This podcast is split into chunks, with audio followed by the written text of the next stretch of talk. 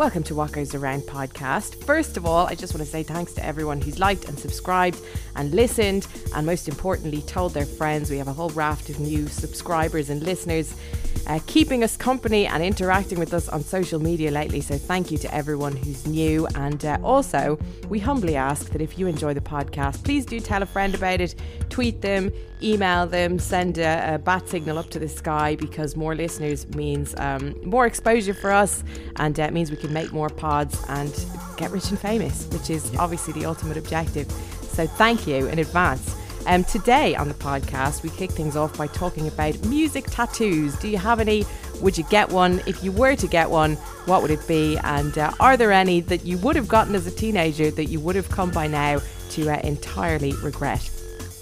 And we return to my favourite pastime, which is watching music documentaries late at night with a bottle of red wine.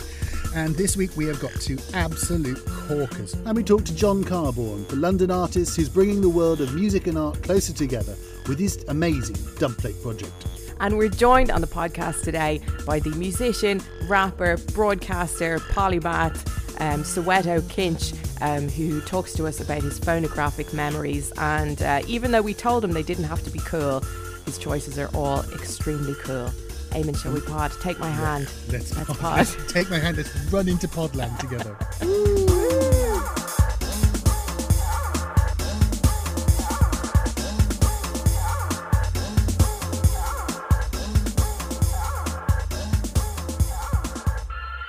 and Frankenstein, what goes around? Well, you were just telling me a moment ago about um, a t-shirt that your wonderful wife Lucy made for you saying no requests, which is like good anytime, but like I know well, I know that you don't mind requests as much as a lot of t- you're very tolerant um, when it comes to requests, but obviously DJing during the pandemic, you don't want people spitting their requests for Mr. Brightside in your face.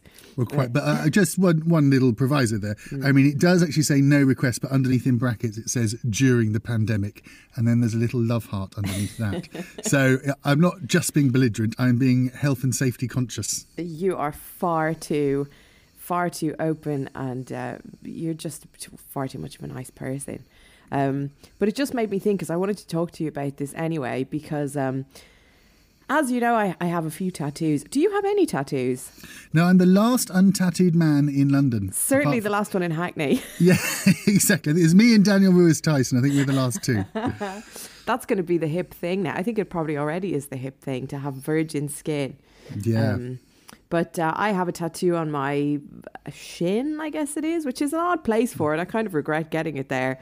Uh, but uh, whatever, it's there forever now. But it says n- no requests, no surrender. Um, I See, say no, there's a problem. Are you, what are you going to do? You're going to karate kick it in the box this when is they the ask. thing. I mean, I guess that's what I had visions of doing, but I'm not that athletic, unfortunately. This is the, the last thing I saw was her boot smashing into my face after I request ABBA, and all I could see was the tattoo. well, that would keep me safe from COVID. Yeah, Um, safe from anyone. But yeah, so I was I was curious because I, I I thought that you didn't have didn't have any tattoos, and I was wondering if there's any if if I mean not even hypothetically, but like if if you could be persuaded ever to get a tattoo, uh, like a music tattoo. I'm wondering because I I have a couple of music related tattoos. I'm reluctant to go too kind of deep on anything I'm going to press you. you press me. No, no, no. I don't mean deep. on- Well, you know, I don't. I don't really. Uh, you know, they don't have a lot of meaning behind them. It's more just Hmm. like I don't want to commit. This is quite weird, actually, considering what I do for a living. But like, I don't really want to commit that hard to it. Well, now this is why I don't have tattoos because without doubt, when I was, you know, um, 17, 18 uh, and, and first thinking about this sort of thing, without doubt, I wanted band tattoos because I was just utterly obsessed by music of all its sorts. Now, some of those I, I could have had, and I probably I, I could still have a David Bowie tattoo. I don't think that's ever going to change. Do you know what I mean?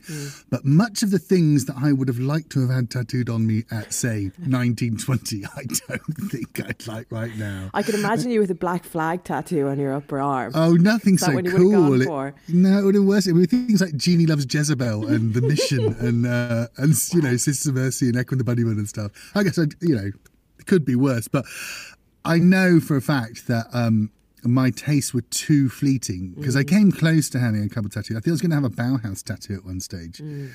Um, um, but my tastes are just too fleeting. And also, like, when it changes, oh my God. I mean, how far removed from my life? I, I'd have to spend every day going, oh, yeah, it says Gene loves Jezebel. But who are they? Are they these, like, these gothy glam punks in sort of 1980 something who did about one and a half albums and disappeared. But I decided to wear them for life on my face. My sister got her first tattoo. And she got some writing in, in Hebrew. And I was like, I, I already had a couple. So I was able to warn her about what was ahead. And I was like, get ready for every single man you casually meet in your everyday life to ask you what that means. And she was like, oh, just tell them to fuck off. And then we went to a restaurant straight after she got it done. And I think the waiter asked what it meant. And she was like, oh, it's from the Bible. It means this too shall pass. I was like, that's your line every single day forever now. Um, but uh, but And yes, did you know? Because there's lots of those people that get things like Chinese symbols and then find out it says egg foo young much later. yeah no she she it was it was well researched. Although she's she's covered it up now it's something else um, which is the the other option that you could do. You could uh, cover up your sisters of mercy mercy tattoo with a i don't know big black outline of david bowie's face. Well, funnily enough, um, uh, one of my best friends at the time uh, was really into Sigue Sigue Sputnik. I, I, I know, so that's going to date well for a start. But I think actually he'd probably, I think he'd have probably been all right with still having it on him. And also, it's kind of retro chic now. I, I think I'd quite like a Sigue Sigue Sputnik tattoo now. But anyway, he went in to get one of those, but the star in the triple S thing was just a little bit too much money. So instead, he got a um, a, a, tiny sort of cartoon devil shooting a revolver with little love hearts coming out at the end in a kind of fit of pique in the tattoo parlor. jesus christ. I mean i don't understand how the logic oh, i can't afford to get this one. This seems like a logic. I'll this do is very that, me. yeah.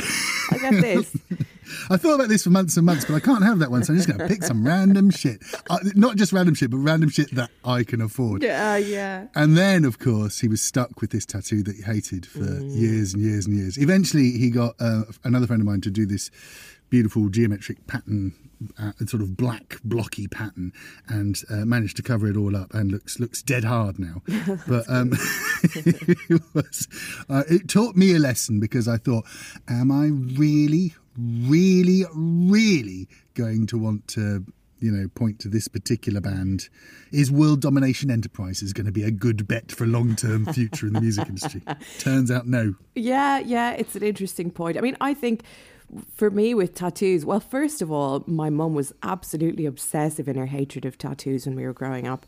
And um, we would go around St. Stephen's Green in Dublin and like maybe have a picnic on the grass. I think I was maybe five or six, and my sister was a little bit older.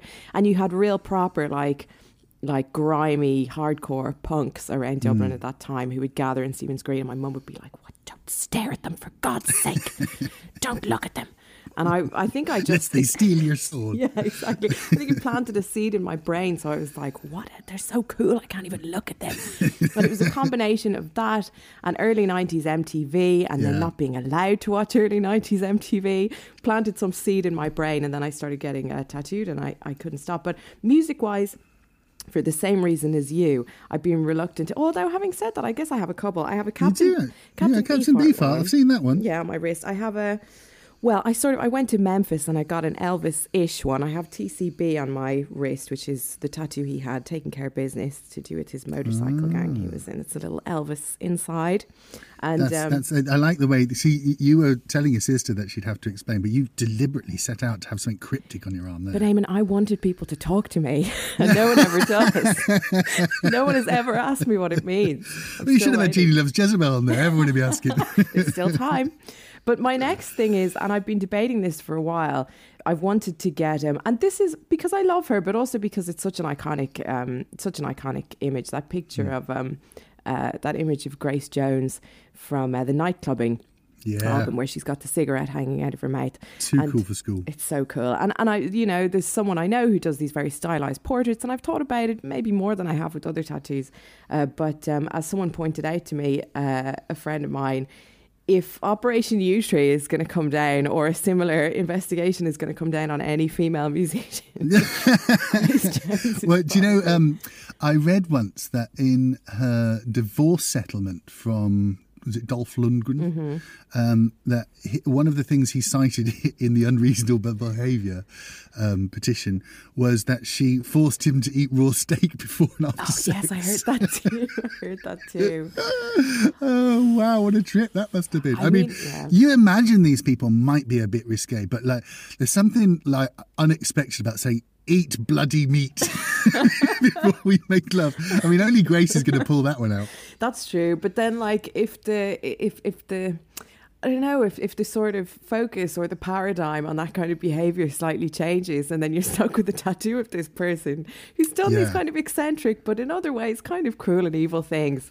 Um, it might Well, I imagine there's a, you know, there must have been a few Gary Glitter fans and Morrissey fans and others who, who have had this kind of uh, moment where they go, oh, I wish I hadn't done that. tons of Morrissey fans. I'd say there's uh, Yeah. sad boys with Morrissey lyrics tattooed on them all over the world, Amy. Yeah, they're even sadder now. request, So Exactly. I had no idea. Well, now I, like I say, I always knew that I was too fickle. Getting a tattoo while you're young, for me, uh, is just completely the wrong focus, right? Because you know you're going to get old, your tastes are going to change, your skin's going to go wrinkly, you change shape. All these reasons why I, I I can't see it.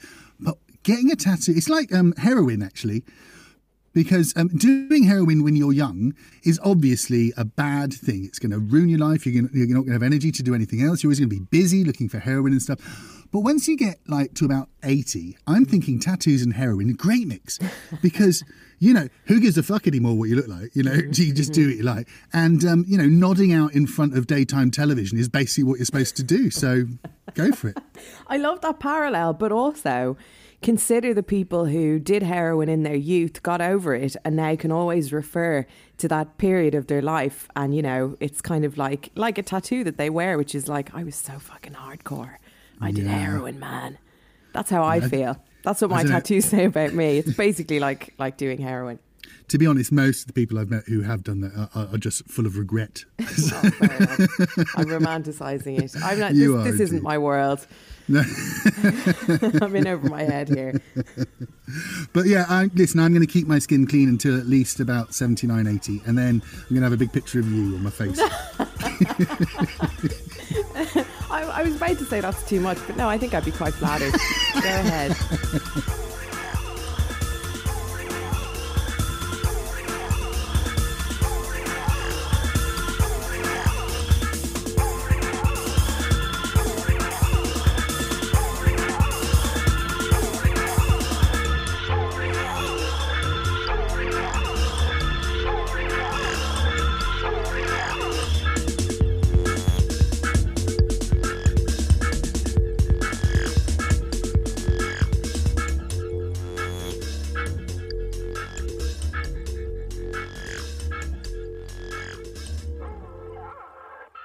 Eamon Murder, what goes around?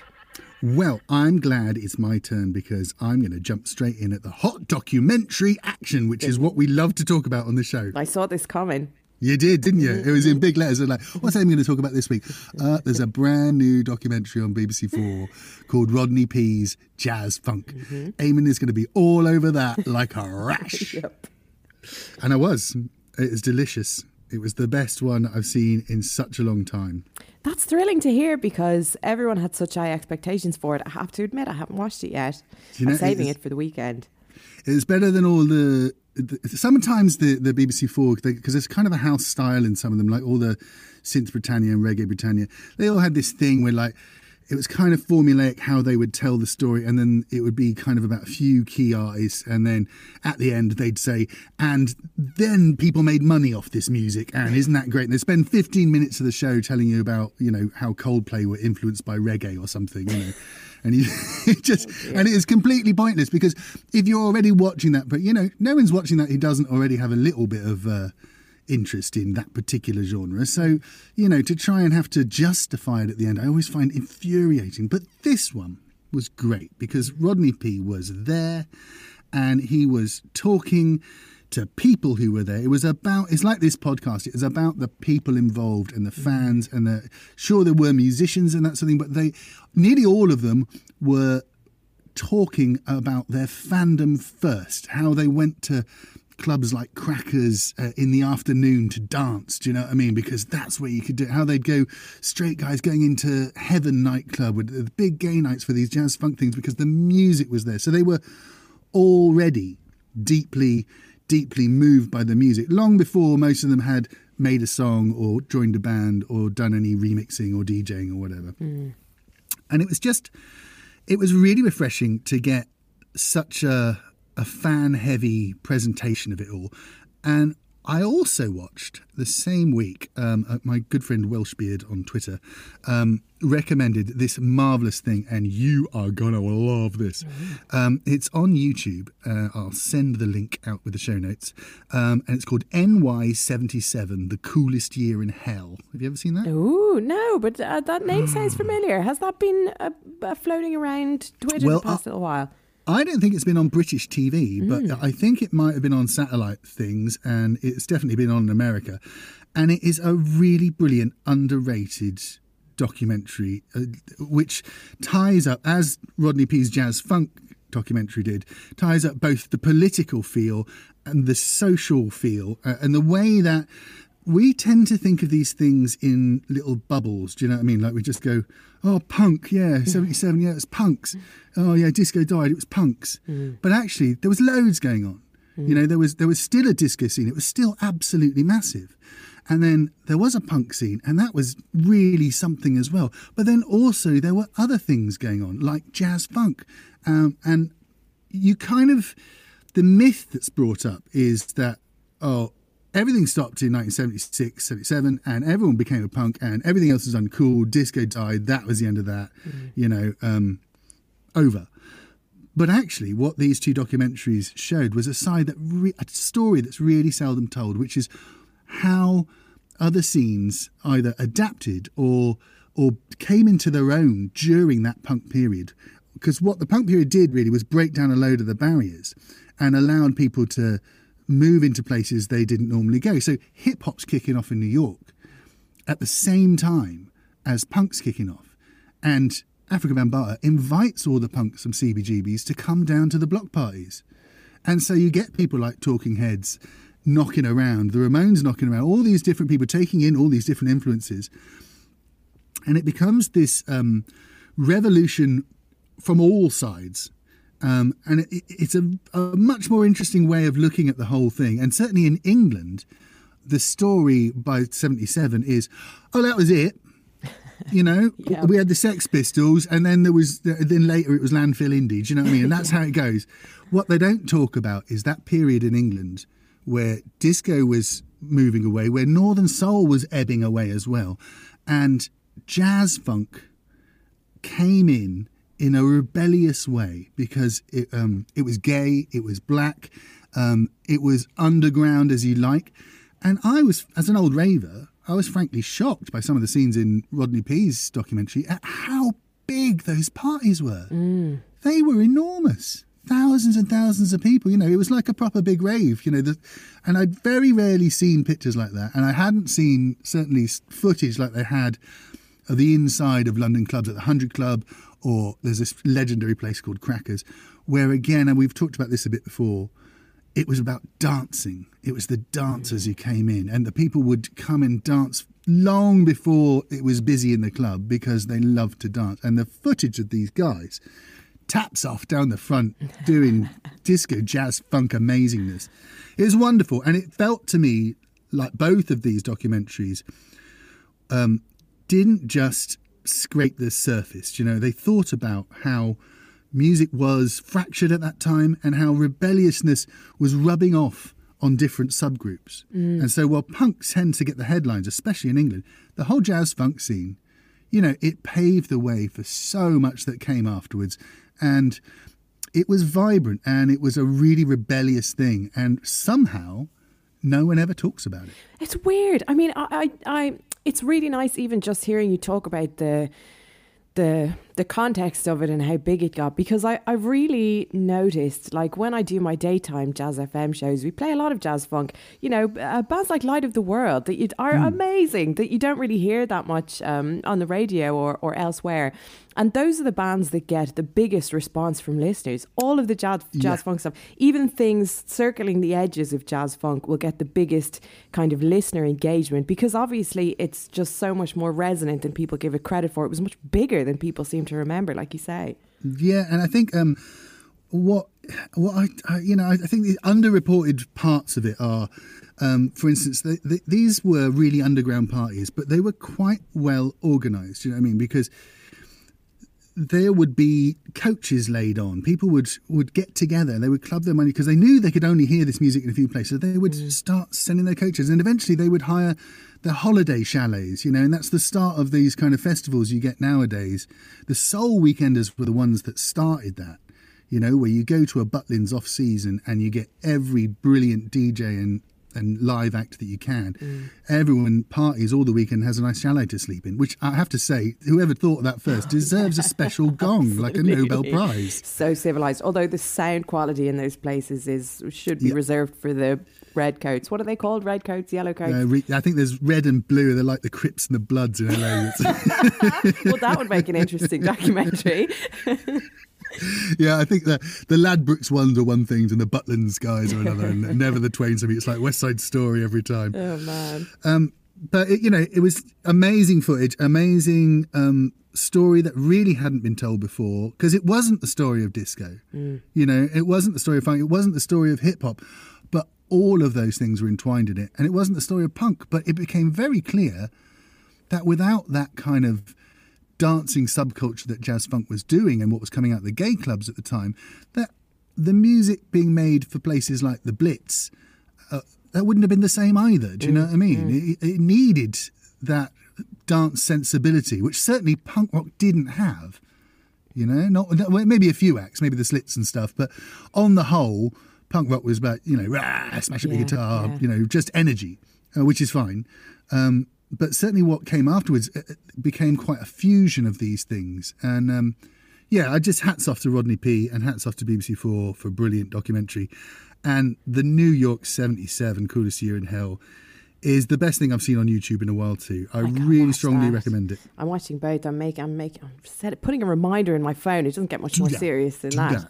that. Um, so when's the when's the jazz funk resurgence? What, listen, I I had a I I I waited a really long time for disco rap and early rap music to come back to London so that I could throw disco rap parties. No yeah. one is interested. It never came back. Am I going to be disappointed by the lack of resurgence of uh, the jazz funk night as well? Tell me I'm not. Eamon, do something. Well, no, well, this, I, am doing it by you know I play some of this stuff. I think I think you you know, I, I think it's it, it, does have an image problem, I think, and I, like I say, because it's underreported, I think it might be hard to to get it coming back in a big way. But then again, you know, Incognito are back now. Mm-hmm. Um, um, Bad Robots, who's like an offshoot. Um, Acid Jazz are still going. You know, they're doing Totally Wired Radio and all that. So I think there's there's maybe hope for a bit of that, and I think it's maybe time we had a bit of funk come back into our lives. Certainly, the UK is surprisingly good when you go back and look at it. You know, so I hope so. I hope so. Me, you, and Karen Arthur. Exactly, exactly, and we'd be banging. Um, yeah, and uh, yeah, the New York one as well. One thing, other thing I'd say is it's really nicely made in the way that um, it tells the story of the whole year, and it sort of matches it up against the mayor race for New York. And at the time, New York was like in flames. You know, mm. it was an mm. absolute lawless place and he had the it starts off with these four or five candidates for the mayor race and they're all kind of doing their different things and you know at one time or another they're all kind of in the lead and it's a really dirty campaign and it's all intercut with what's going on in disco what's going on in the roots of hip hop what's going on in the roots of punk mm. so i mean oh just just joy for a music fan I might have to log off and um, go. On. Let's go. Let's go watch it. And now, what goes around, let's work. In this week's feature, we look into the world of art and how it rubs shoulders with the greats of music. John Carborn, a working artist from London, has put together an amazing new art piece called the Dubplate Project. The project marries up the world of art with the world of music. by creating one off dubplate pressings of some exclusive tracks by a number of underground UK artists such as Gary Numan, Plastician, Om Unit, Sully, the KVB, and John Foxx. These exclusive dubplates will be presented in bespoke boxes and only available to one careful owner. However, the course of modern art never did run smoothly, and John soon ran into trouble when the only factory that creates the lacquers needed to make a 10 inch dubplate in the world burned down in a terrible fire. Not only that, but just to add spice to things, the lockdown happened halfway through. So, this is the story of how one man's effort to get a great limited edition out to some very lucky punters saw him struggle against tremendous odds and find the very last box of 10 inch dubplate lacquers in the world.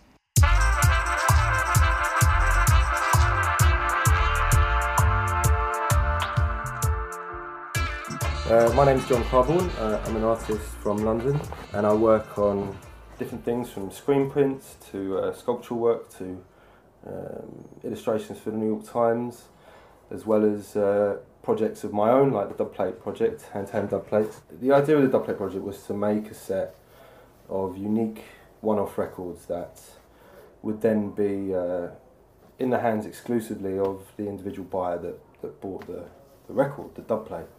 I grew up a lot going to jungle and uh, reggae sound systems and uh, things like Plastic People Forward.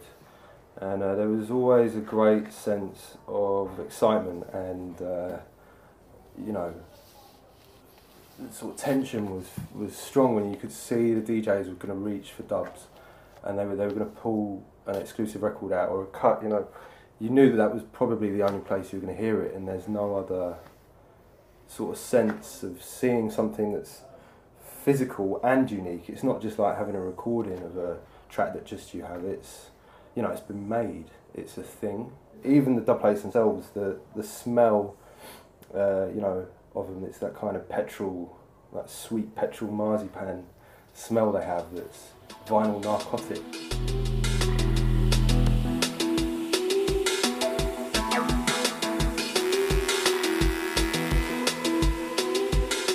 So for the dubplates, I wanted to make something that felt like it had been made by hand. I need to make I need to make really really good wooden boxes. You know, I need to make birch ply wooden boxes. Um, they're going to be lined with cork, sanded by hand with stainless steel, sunk, you know, middles, orbital fasteners on the top, so you undo it like, you know, getting out a piece of kit.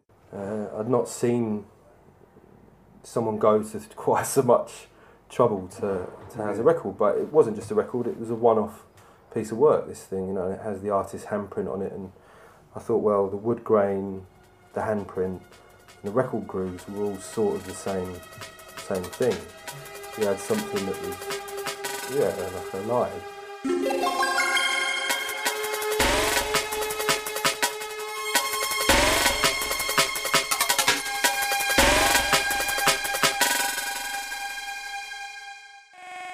You know, I've got a bit of an eclectic taste in, in music, and that's I know this word's thrown around, but I mean, what it was really around was British, uh, mostly British underground music, and by that I mean jungle, uh, sound system, reggae roots, um, and then darker sort of into the techno uh, side of things as well. But I also wanted to get a couple of the kind of classic British sort of underground pop uh, from the 70s and 80s a bit as well, a, a bit of depth to the whole thing. So we've got artists like Om Unit and D-Bridge.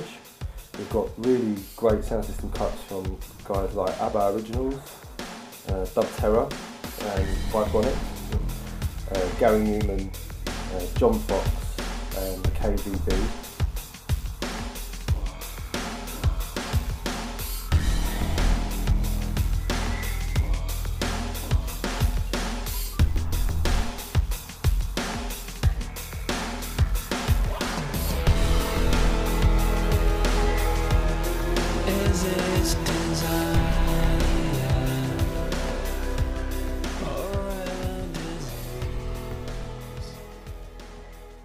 So I'd already cut about six or seven of the records with Leon uh, for this project when all of a sudden the Transco factory burnt down in America. taking with it not only the stock of 10 inch dubs, but uh, the machines that make them. So, midway through cutting these with Leon, boom, there's no more dub plates left. I'm ringing up Leon and he says, Yeah, mate, I'm, I'm, I'm, I'm off now. I'm, I'm leaving Music House and uh, uh, there's no 10, 10 inch dubs about. So I start ringing everywhere. I start ringing America, I start ringing Germany, I start ringing different cutting houses, I start like emailing people, you know. All in one day I start to panic. I think, oh, you know, I've got this far with this project, I've got all these brilliant tracks from these producers and uh, I can't execute it now, you know. I've come this far and I've said to people I'm doing this and that and now I can't I can't even get get the dub plates to cut the music on. Uh, anyway, ringing and ringing and ringing and ringing and ringing. So I ring Henry at uh, higher level mastering, HLM, and uh, he says, "Yeah," he says, "I've got a, I've got a box of tens, but I don't really want people to be cutting them to keep dub plates in their houses with you, you know." You know, I explained the project around and about to him, the idea of it about putting out these one-off records for people to get, you know, exclusive records. Uh, and he kind of sort of started to warm to it. He said, "All right, I'll sell you the, the box that I have." I said, "Okay," you know.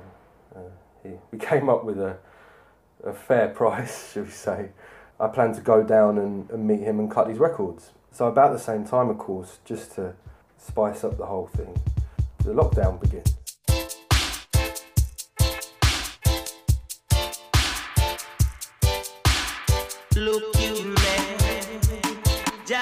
Is coming. Look, man, you got to watch what you do mind what you say, because everything you do, remember, Jack is watching you. Change your ways. Stop your fussing and follow the freedom the mood and the backbite. You make us think like burn up in the next eye. One of them, my lovers, sister, and other brother. Keep telling the prison, most side, Jah Rastafari, King Selassie. Jah, Jah, Jah, Jah, Jah, wah, wah, wah. Come here, say, look, you man, The train, there was almost no one on it. You know, I rode this train all the way for an hour and a half to Bristol with no one on it. It was a very strange feeling. I thought, am I doing the right thing? It's funny, opening the door to him, he said, I said, I'm really pleased you turned up. He goes, it's, it's quite a session. It feels like the end of the world. And these are probably some of the last dubs I'll ever cut.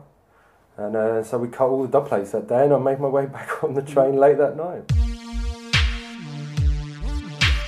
Yeah, Shizzle, freestyle. Hang tight plastic man on this one. Hang tight napper. There. Hang tight the guy in the buttons. Listen. Anything goes, all the face get scarred. Play with knife like guitar. Face get scarred from far. Face get wrecked like a car. Never ever gonna have a bar. You know I never ever stall. Boy could I been could have ball. Blood still fly on the wall. You get me? Listen.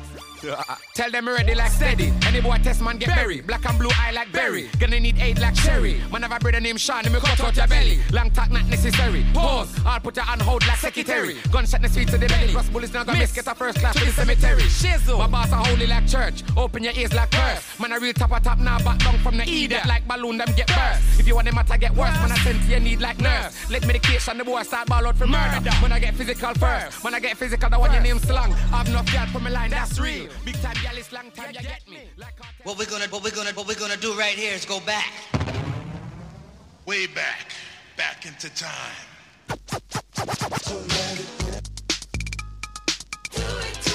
That's right. Name that tune.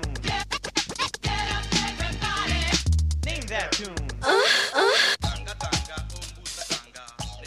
We've got a very special guest sharing his phonographic memories with us today.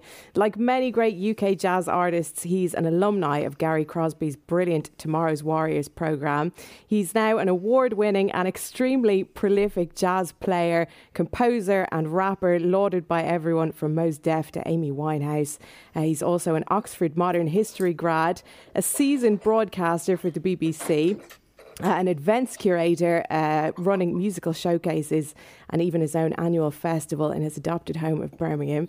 His latest album, The Black Peril, released last year, shone a spotlight on the race riots that happened all over Britain in 1919, which were not widely spoken about uh, at the time.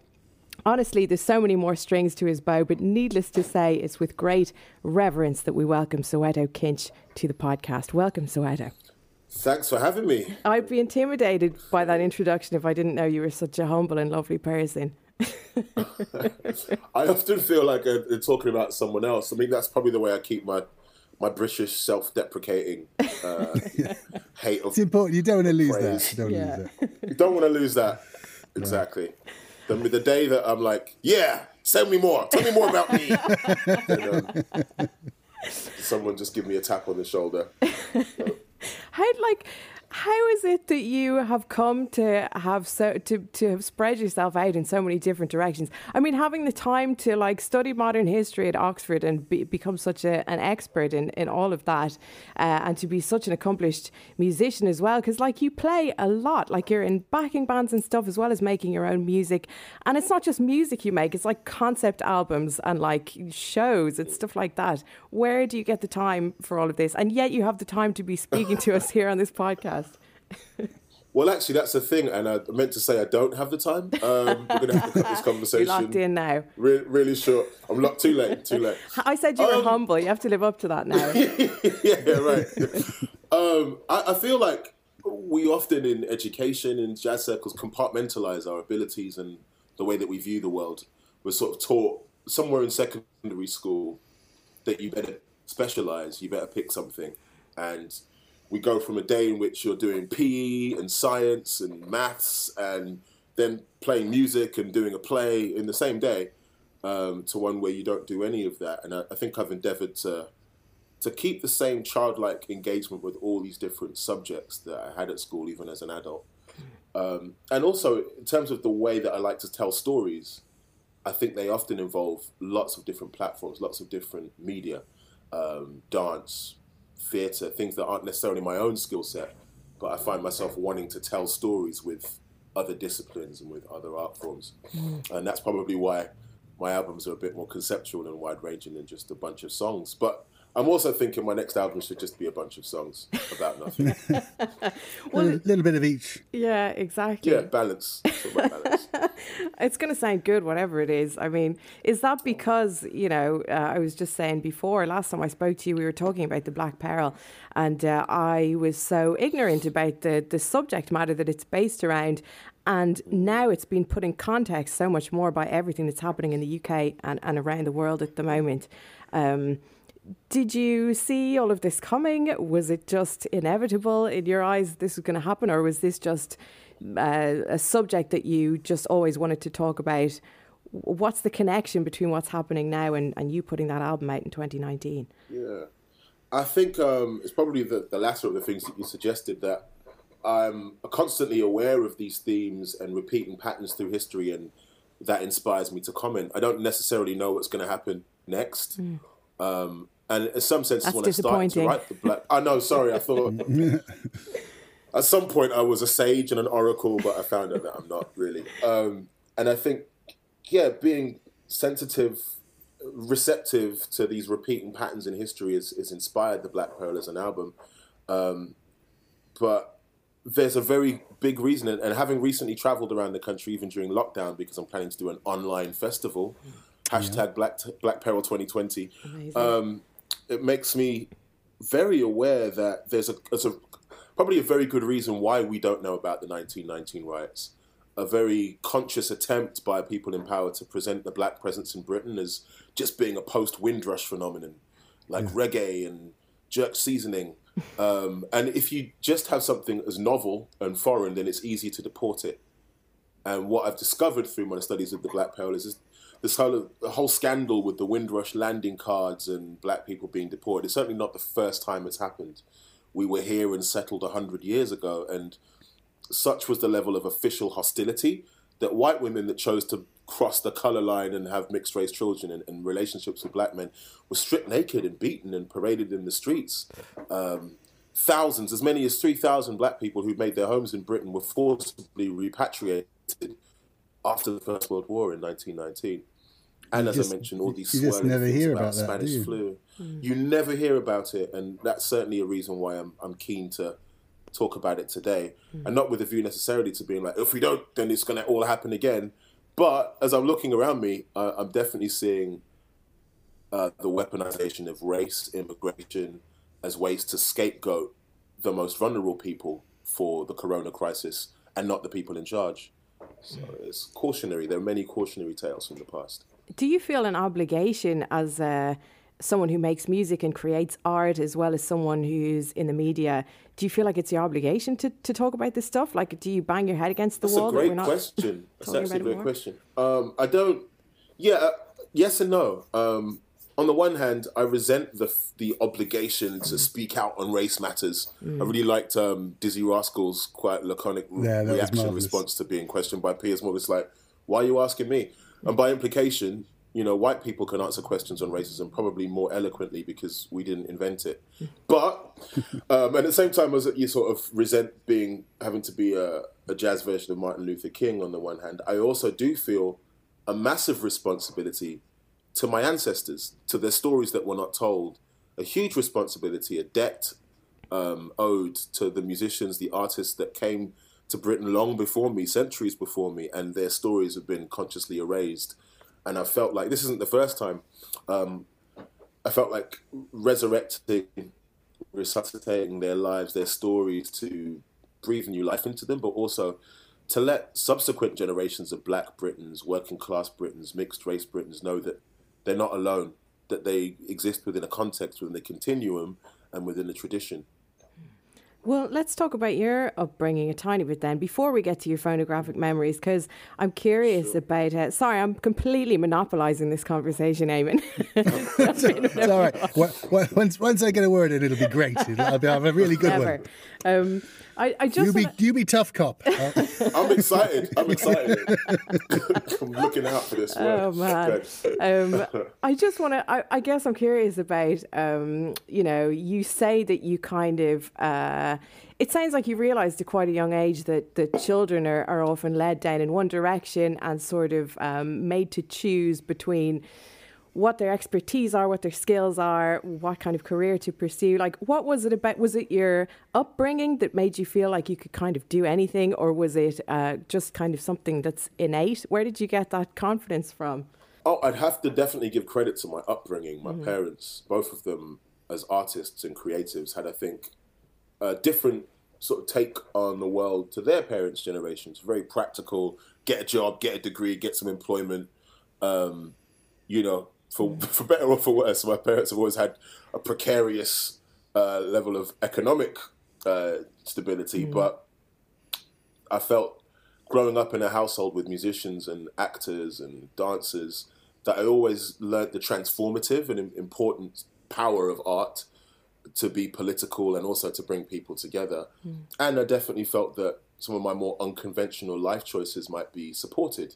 I wouldn't feel like a maverick with no with no backing. the, the whole uh, school system as well. It, it, it does. I mean, certainly when I was growing up, it, it was trying to uh, uh, put you in a, a nice little box so they could just push you out the door. And I can remember things like the, uh, you know, when you see a careers, Careers officer and all that sort of Oh, thing, and yeah. that. They go, well, what do you want to be? Yes, well, you, that's not going to happen. So why don't you do this? do You know, and it really was that blatant. Um, And it's interesting. I think uh, I know a few teachers now, and they they try and change that that whole feeling nowadays. And you know, if you're interested in something, they'll try and find something that is in the same area of that interest. Do you know what I mean? Uh, so so you can still pursue what you want to do, but try and do it in a practical manner. Part of the problem, I mean, you had a great advantage in that you could see that it could be done. And I think people that don't have that kind of background, um, it- seems even further away. I mean, it's always an impossible dream there- to become an artist and things, things, but I think, if I'm really honest as well, there's a, a degree of, I don't know if black privilege is the right word, but growing up in Handsworth in Birmingham gave me a sort of cultural surety, a belief and a knowledge of blackness that I, I never felt, even though many people did question it, um, that would be questioned. I always felt authentic in my culture. And then I went to private school where, you know, there are entitlement is sort of built into the walls. And of course. people taking risks and trying things is something within the private and public school education system in this country that's that's valued um, for better or for worse. And so I feel like there was no lane created for me. There still isn't. There isn't. It wasn't a conversation with a careers advisor that's like, you should be a rapping saxophone player. With a See, if they'd had that on my list, I'd have totally history. taken it. Yeah, no, it was more law. Do like do journalism, Are you going to be an electrician or are you going to do work in wood? woodwork. Yeah, which one? Steel, the steel factory around the corner or the car plant? Pick. Those conversations did sort of funnel people, particularly working class kids, into manual labour. Not have any. Uh... In fact, I remember taking an aptitude test. I don't know if those things are still around. Oh man. and it said that my major skills were in clerical, so I'd be most suited to being a, sec- a secretary. That's like the, the slyest diss. Oh, that's so cool. Do you know yeah, that? it is, man. You would make a great secretary. Oh, that's Uh, two sugars, please. That reminds me of um, when I saw uh, after I got the, the mid morning job at Jazz FM, like taking over from Chris Phillips. And I was so proud of myself. It's so green. Mm-hmm. I got free tickets to this gig around Christmas in South Bank Centre, and I took my mum. It was this artist that she really liked, and I can't remember how we got onto the subject, but uh, I just talked. I was talking about my aspirations, you know, where I wanted to go with radio and stuff. And she turned around to me. It was like. Uh, would you not think about going into management? You've always been very good at admin. Admin. Folding things. You're very good at folding, licking envelopes. That's you. That's your bag. it's not even true, Stick though. that. yeah, yeah. Again, I don't know what in my aptitude test Yeah. communicated that because I'm, I'm pretty, pretty terrible cler- clerically speaking. That's so funny. But you said you were thinking about journalism. You did work experience at the Times. How did that work Um, out? and BBC Pebble Mill when that was still a. Oh, I space haven't heard that that name in a long time. Yeah. I know, yeah. Pebble So, Mill. so my age. Funnily enough, uh, worked under Julie Etchingham, and I bumped into her. I mean, she's like ITN presenter and stuff now, but she was a, just a recent university graduate then. Um, so yeah, I don't think I could conceive of a career where my creativity, even with my upbringing, um, could be fully realized as a proper job. Um, and I've to some extent had to forge my own lane.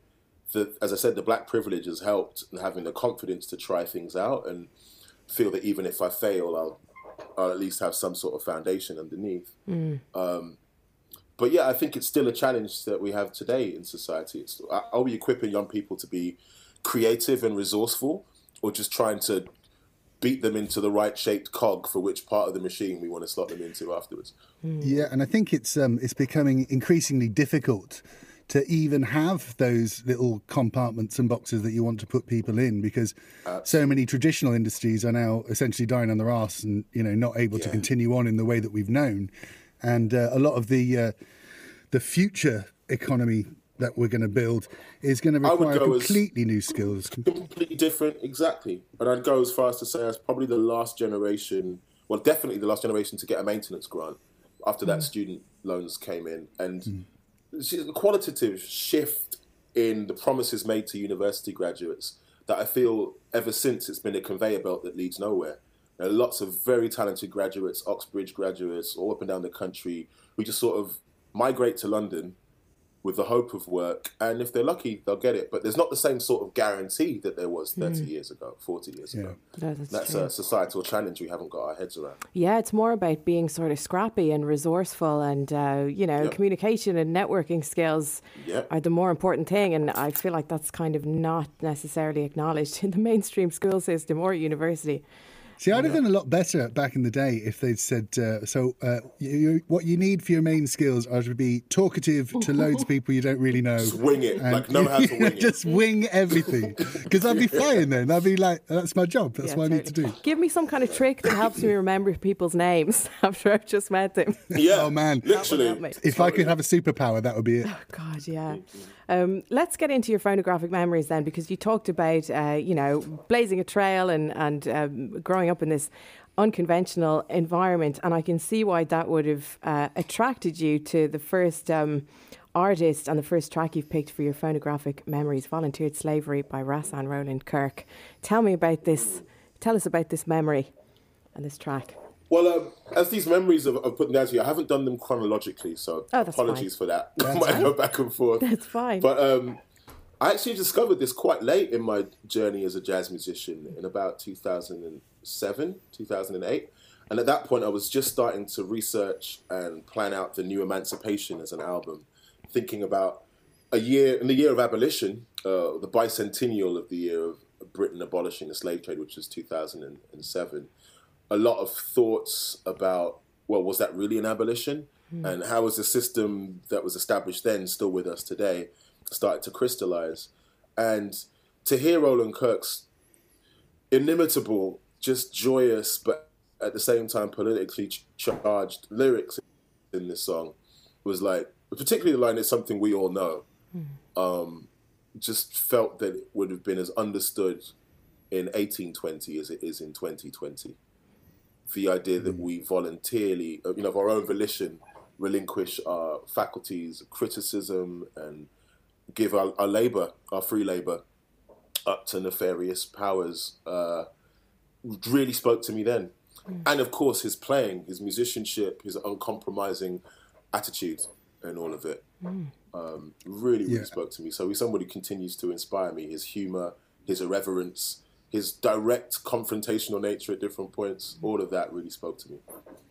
And for those uh, listeners who aren't familiar with Kirk, um, it's worth mentioning that he did all of this pretty much blind and playing about four saxophones at once and a, and a cuckoo whistle. Didn't he, have a, you know- he had a breathing defect? He had something wrong with his lungs. Yeah, He's yeah. born blind. Um, just all the sort of uh, impediments that should preclude somebody from having any career in music. And yet this guy hmm. could circular breathe for like an entire hour.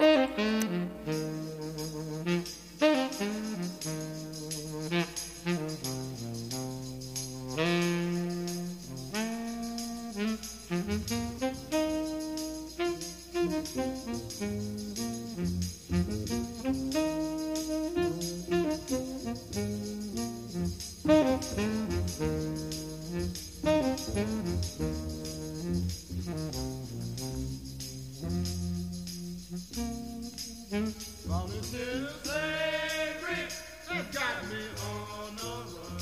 Oh, volunteer slavery got me. Oh, slavery. Oh, slavery. Oh, slavery. Slavery. Slavery. This thing got here, y'all know. I'm gonna get out of slavery. I'm.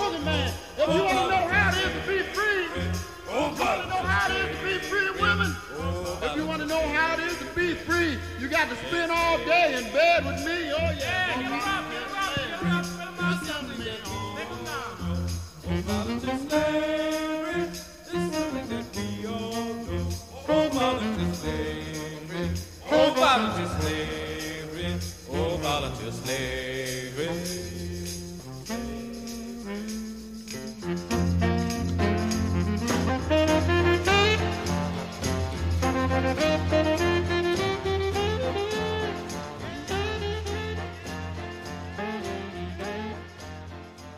Uh, so just before I came on, I I, I watched the I saw, saw a few clips on YouTube of him doing that, and uh, it's just a joyous, amazing thing to see this man, you know, like expressing himself and sending people into raptures. It, it wasn't like a quite often you, people imagine jazz to be sort of a quite staid thing where we all do a polite ripple of applause after the solo and blah. But this is like everyone jumping up, and there he is, you know, playing his three saxophones.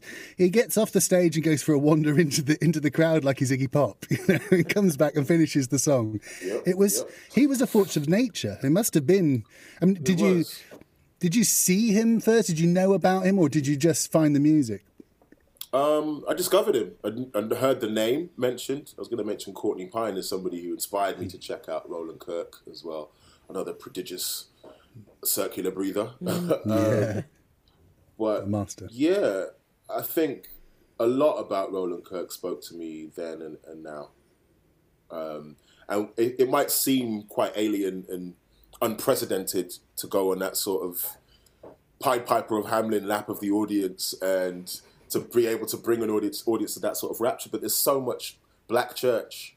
I say Yeah. black church, you know, mm. church with African retentions that exists in Jamaica and Barbados, in West Africa, and of course in the African American community. And that's so much of what I see him channeling, uh, that power. So yeah, it's it's amazing to think how much of what he did was novel, but at the same time fits within this pantheon within a much longer tradition of black musical expression.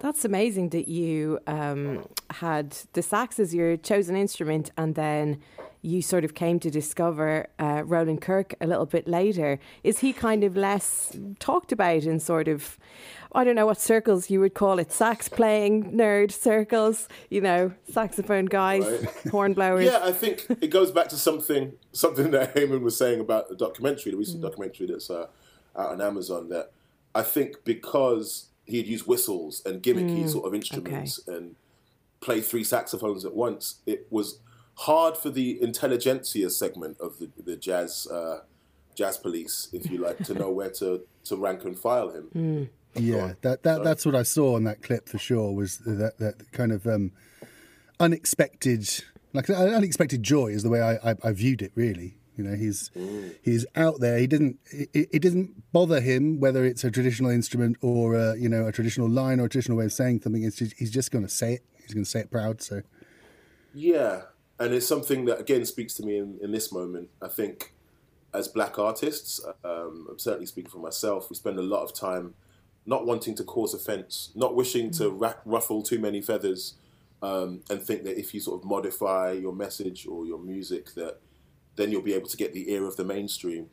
And it doesn't mm. work like that. It's a terrible lie that we feed to subsequent generations. Mm. It's the uncompromising musicians with integrity, with ethics. They might not be huge successes in their lifetime, but their music will will find ready, fertile soil. Mm-hmm. What's the goal, do you think, of that idea of being of getting the ear of the mainstream? Is that like fame and fortune, or is it more like, you know, trying to make what you're saying a bit more palatable so that more people will pick up on it and listen to it? You know, try not to alienate people. I think it's changed uh, obviously a lot over time, but for my generation, the sort of coming of age period, the noughties, um, X Factor, and 19 management. It's funny, but one of my first gigs leaving university was playing in the Pop Idol big band. I saw that. and the Afghans. Yeah. That's how I started out in this jazz thing. Um, you got but it was an interesting watershed moment with Big Brother on telly, a watershed moment in terms of reality TV commodifying stardom in itself and saying once you're famous, that's sort of an end in it of it, in and of itself, and you don't need to do anything else beyond that. My aspirations have never really been that. It's been first and foremost to get the respect of those who I really fated. You know, your Wynton Marsalis's, your Courtney Pines, or Steve Williamsons. Just to have them hear me play a solo and be like, "Yeah, yeah, kid, doing the right stuff." that was it, and it, to some extent, it kind of still is. Or like, Yeah, but that's happened, hasn't it? I mean, all three of those have given you their nod of approval.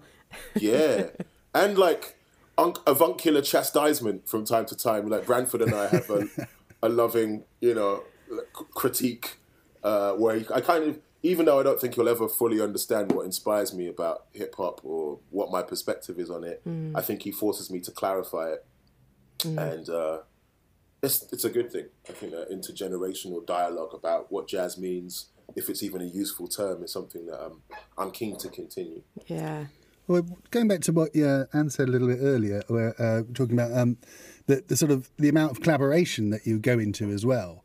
Um, it seems to me that your your art, while there's a, a heavy individualism about it, because obviously, like you say, you are ploughing your own furrow and you are a, a, a soloist most of the time, um, but it seems completely tied up in the history in the community that, that is in jazz music and around jazz music and, and indeed other forms of entertainment as well because bringing those different vibes together um, creates a better show and a more interesting take on it but not everyone is prepared to to work with people and to take on criticism a lot of people take on the on the pats on the back but they don't like it when they get the avuncular chastisement Absolutely, and I think that's something that makes jazz as, a, as an art form unique. The fact that we have to collaborate for it to be authentic.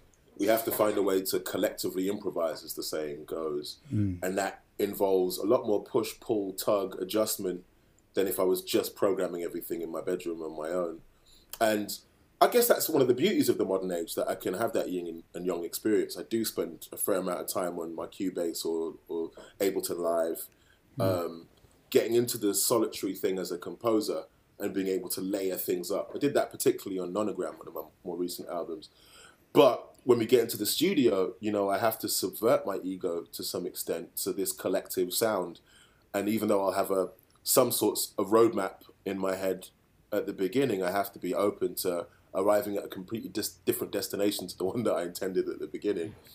Um, that's what makes our art form unique and beautiful. Difficult makes it really hard, but at the same time, really re- rewarding.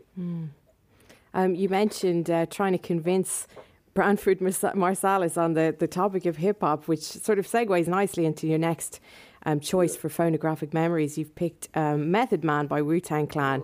Tell us about this one. Oh, I mean, it's funny actually. After that last conversation with Branford, he was like, "Look, man, I'm nearly getting 60 years old. Like, it's not. You ain't gonna persuade me of nothing. my kids, my kids be trying to persuade me of this and that, and I'm like, yeah, no, I, I get that. Um, but in terms of trying to help people understand that there's an energy that's channeled through hip hop that is consistent through roots rock reggae, through ska, through rock and roll, through the dub poetry, through the Last Poets, the Watts Poets, through Cab Calloway, through Louis Armstrong. And I've always been about drawing the continuum between a Missy Elliott and Busta Rhymes and a Louis Armstrong and a Cab Calloway, um, rather than these the obsession with taxonomy that we have in the West.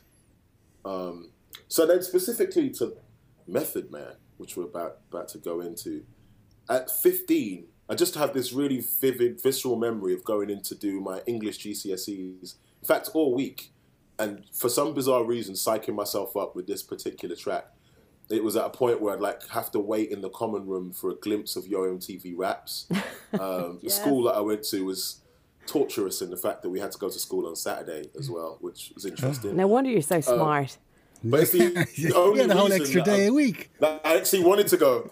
The only reason I wanted to go to school on Saturday is because I get Yo MTV raps for like an hour, and I try and duck lessons or sports and stuff just to be able to like watch those videos. Seeing the Wu Tang, which you can now watch the click of a mouse, uh, click of a, Yeah, of course. touchpad to see on YouTube.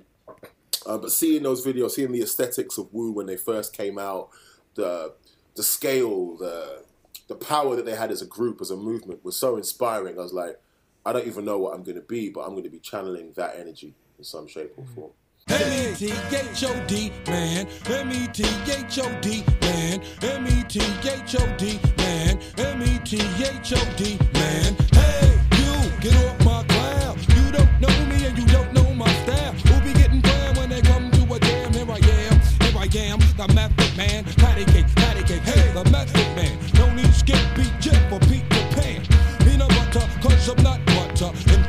snap back like a rubber band. I be Sam, Sam I am, and I don't eat green eggs and ham. Now I hit ya when they got there. You'll be like, oh shit, that's the jam. people became obsessed with Wu Tang in a way that I hadn't seen with with other b- bands and acts that had come before. Like properly, like you know, they had to have all the streetwear, all the you know everything. I guess because they built that empire as well. I guess long before Mark Zuckerberg and his ilk, they were the original disruptors. Mm. You know, mm.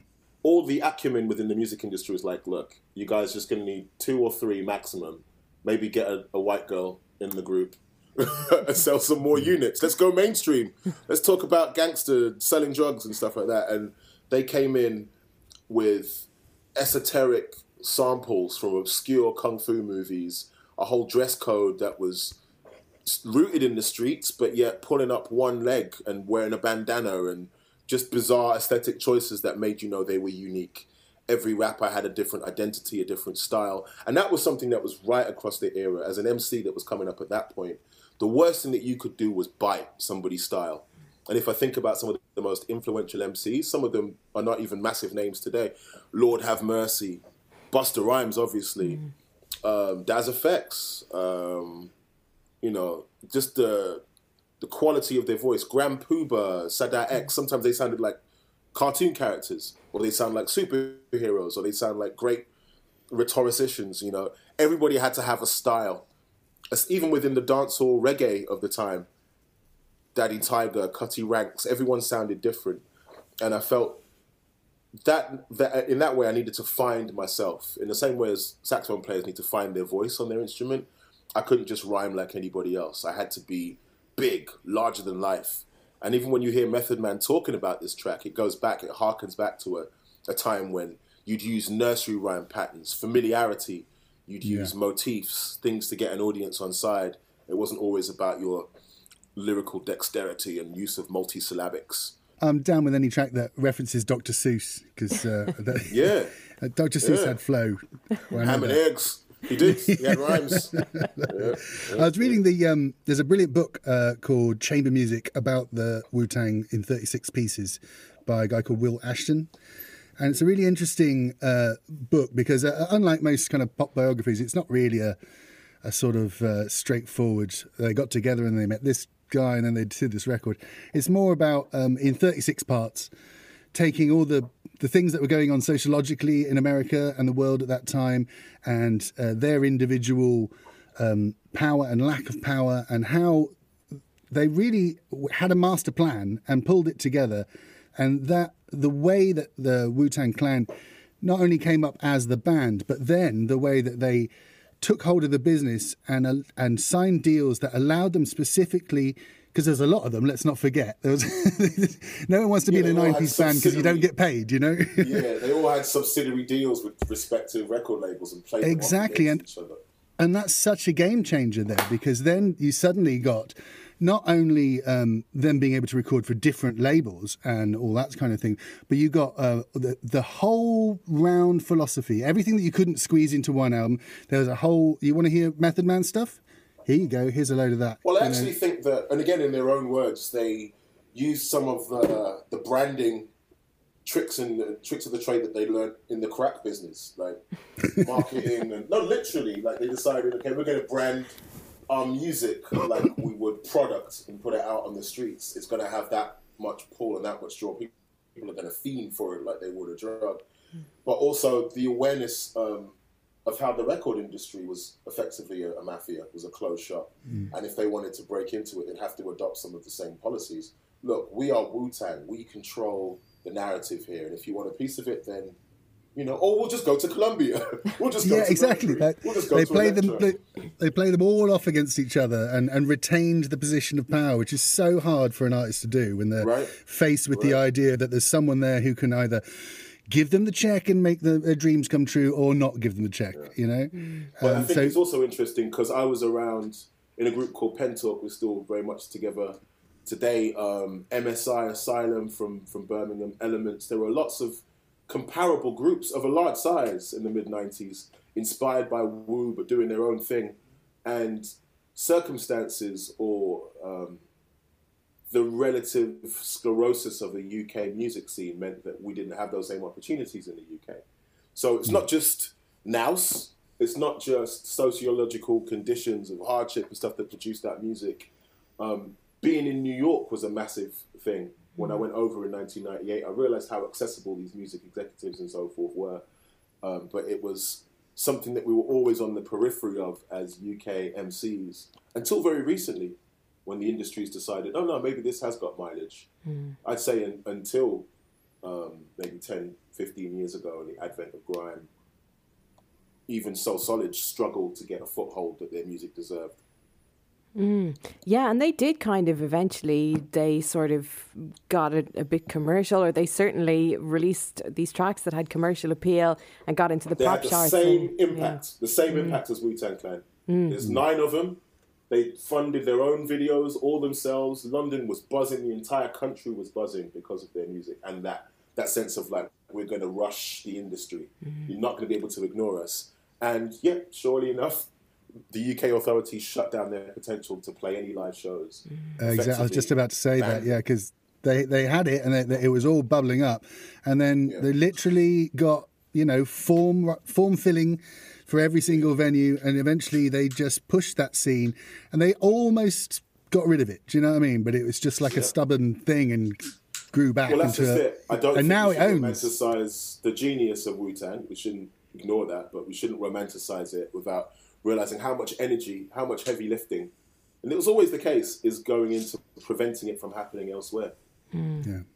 I love this image of you going to school on Saturdays and trying to catch know, MTV raps, and then you see this band. You know, you see Wu Tang Clan, and they get your attention, And instead of, you know, taking what they're doing and sort of trying to reinterpret it or copy it, you're like, oh my God, they're doing something completely different. I'm going to do something completely different. That was Yeah. the that was the example they said. You know, Precisely. Mm. All hip hop of the time was like, you know, if I just turn up into a cipher and rap like someone who's selling up, just do a, a version of Snoop, I'll be laughed out of the cipher. It's like the jam session, the, the, the hip hop cipher, the circle that everyone's emceeing and freestyling and trying out their skills. It's very much like the jam session. And if you, as a saxophone player, turn up just playing licks or derivative stuff that's sad and a bad impersonation of someone else, you should rightly be laughed off the bandstand. yeah.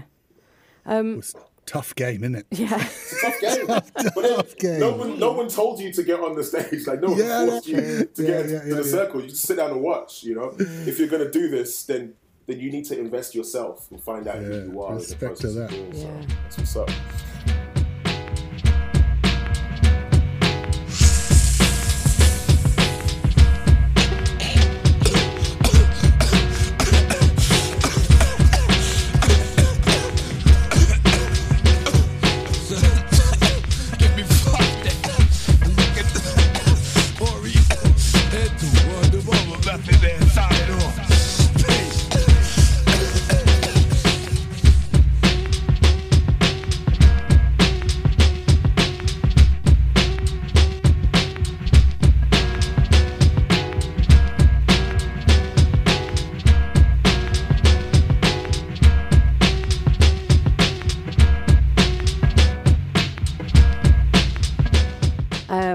Something completely different then with your third phonographic memory choice, a beautiful track by Don Drummond, Green Island.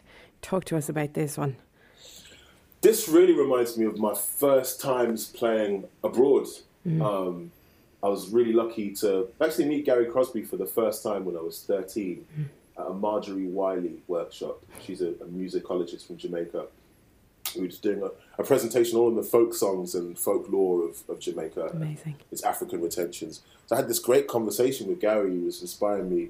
I think I was, yeah, was about 14 or 15 years old at the time.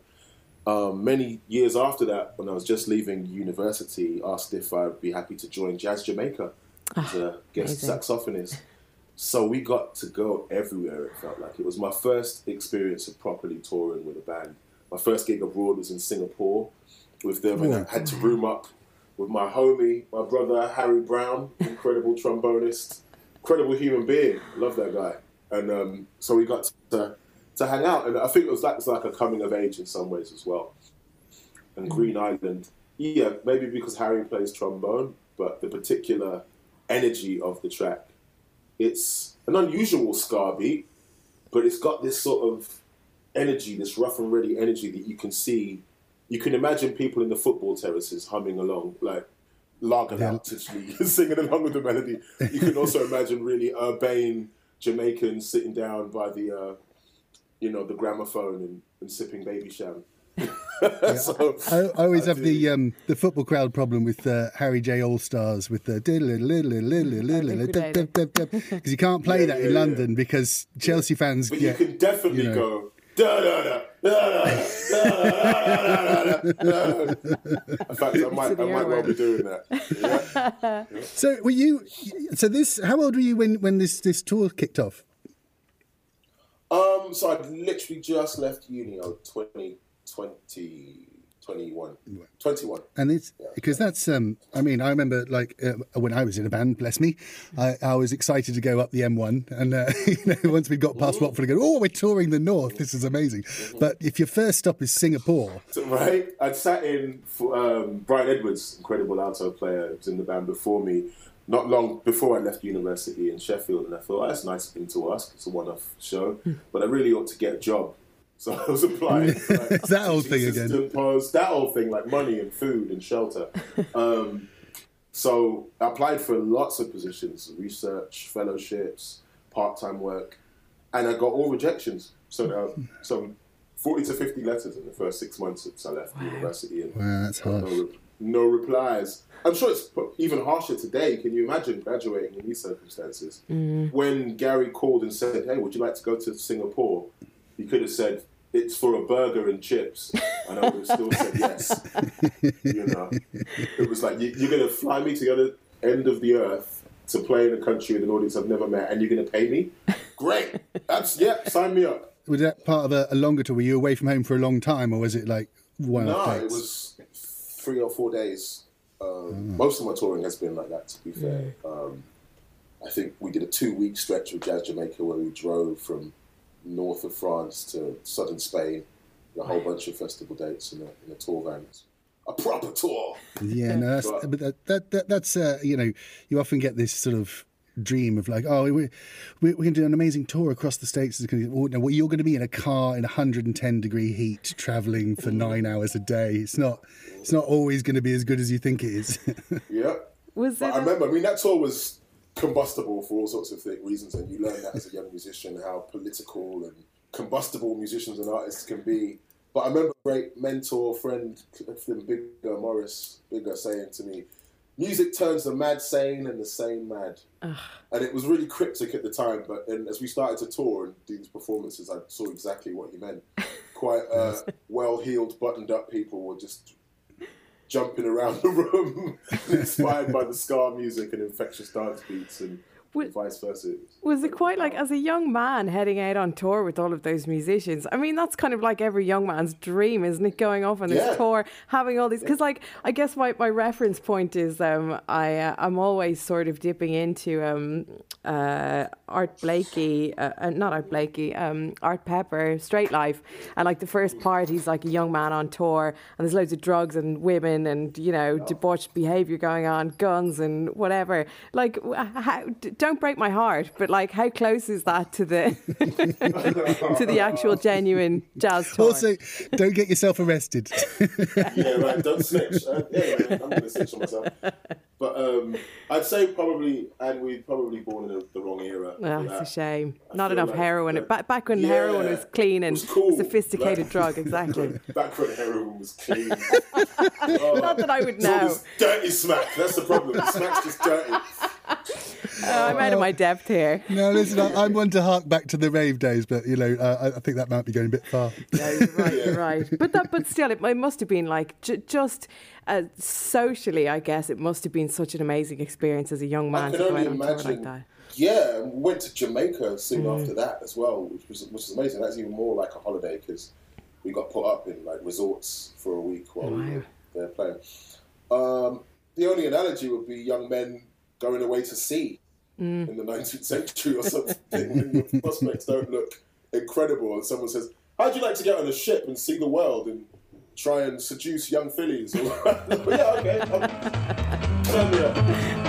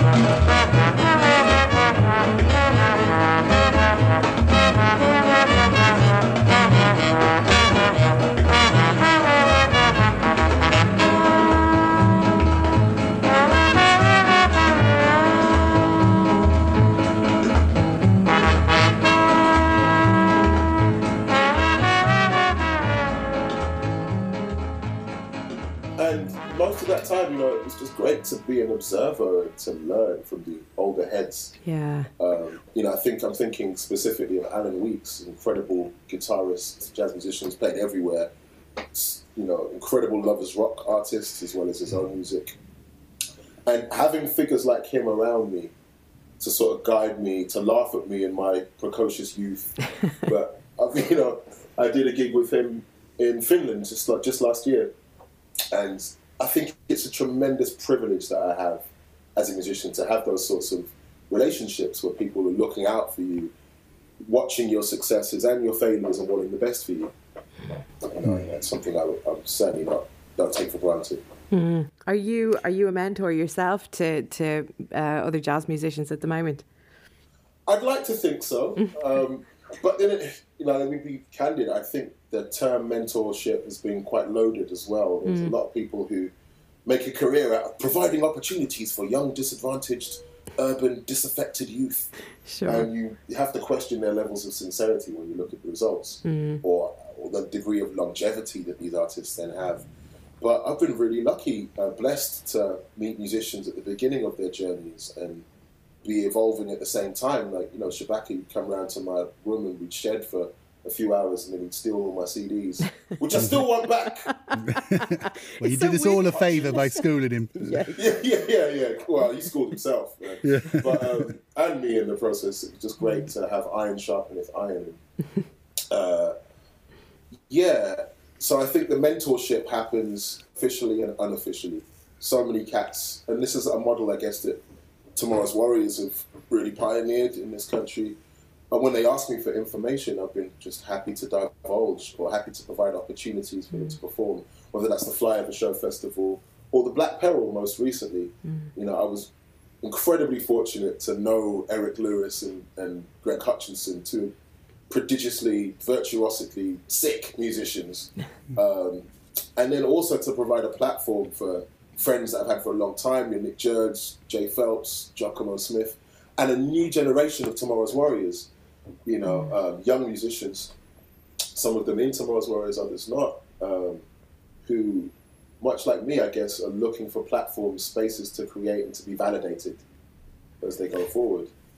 So when you were um, when you were out there uh, having this first experience, I mean, were you as a, as a twenty something kid, were you able to step back and watch and learn, or was it that you gradually became aware of the lessons that were being taught to you?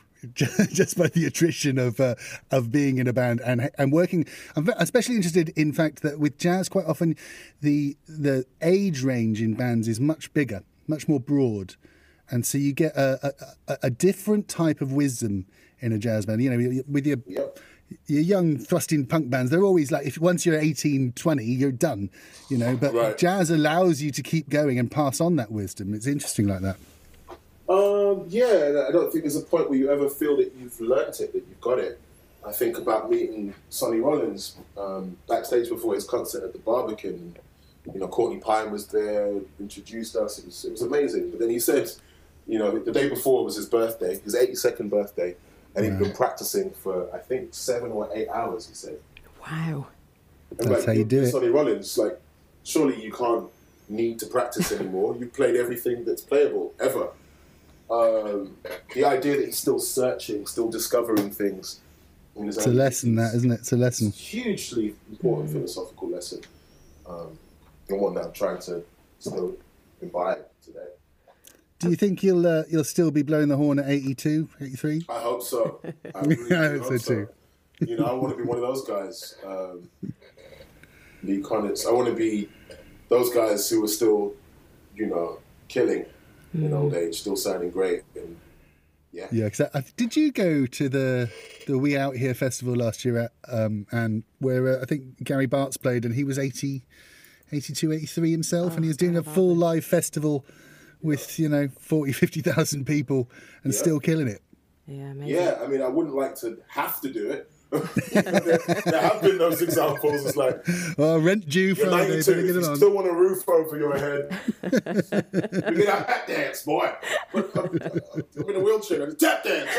Um, so no, I don't want to be in that situation. But certainly with a youthful spirit, a youthful, Yes. playful spirit, and I hear you know even the Wayne Shorter isn't playing as much anymore, playing at all. That childlike energy, childlike spirit should.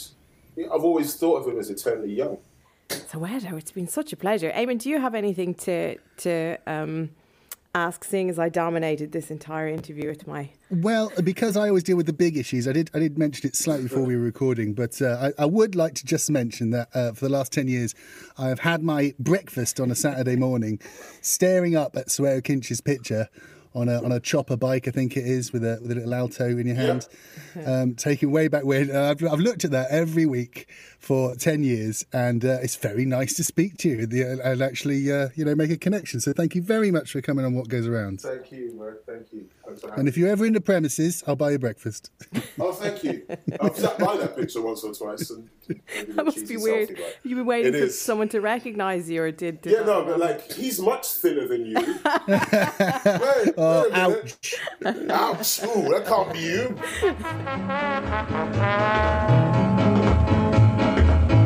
Thank you.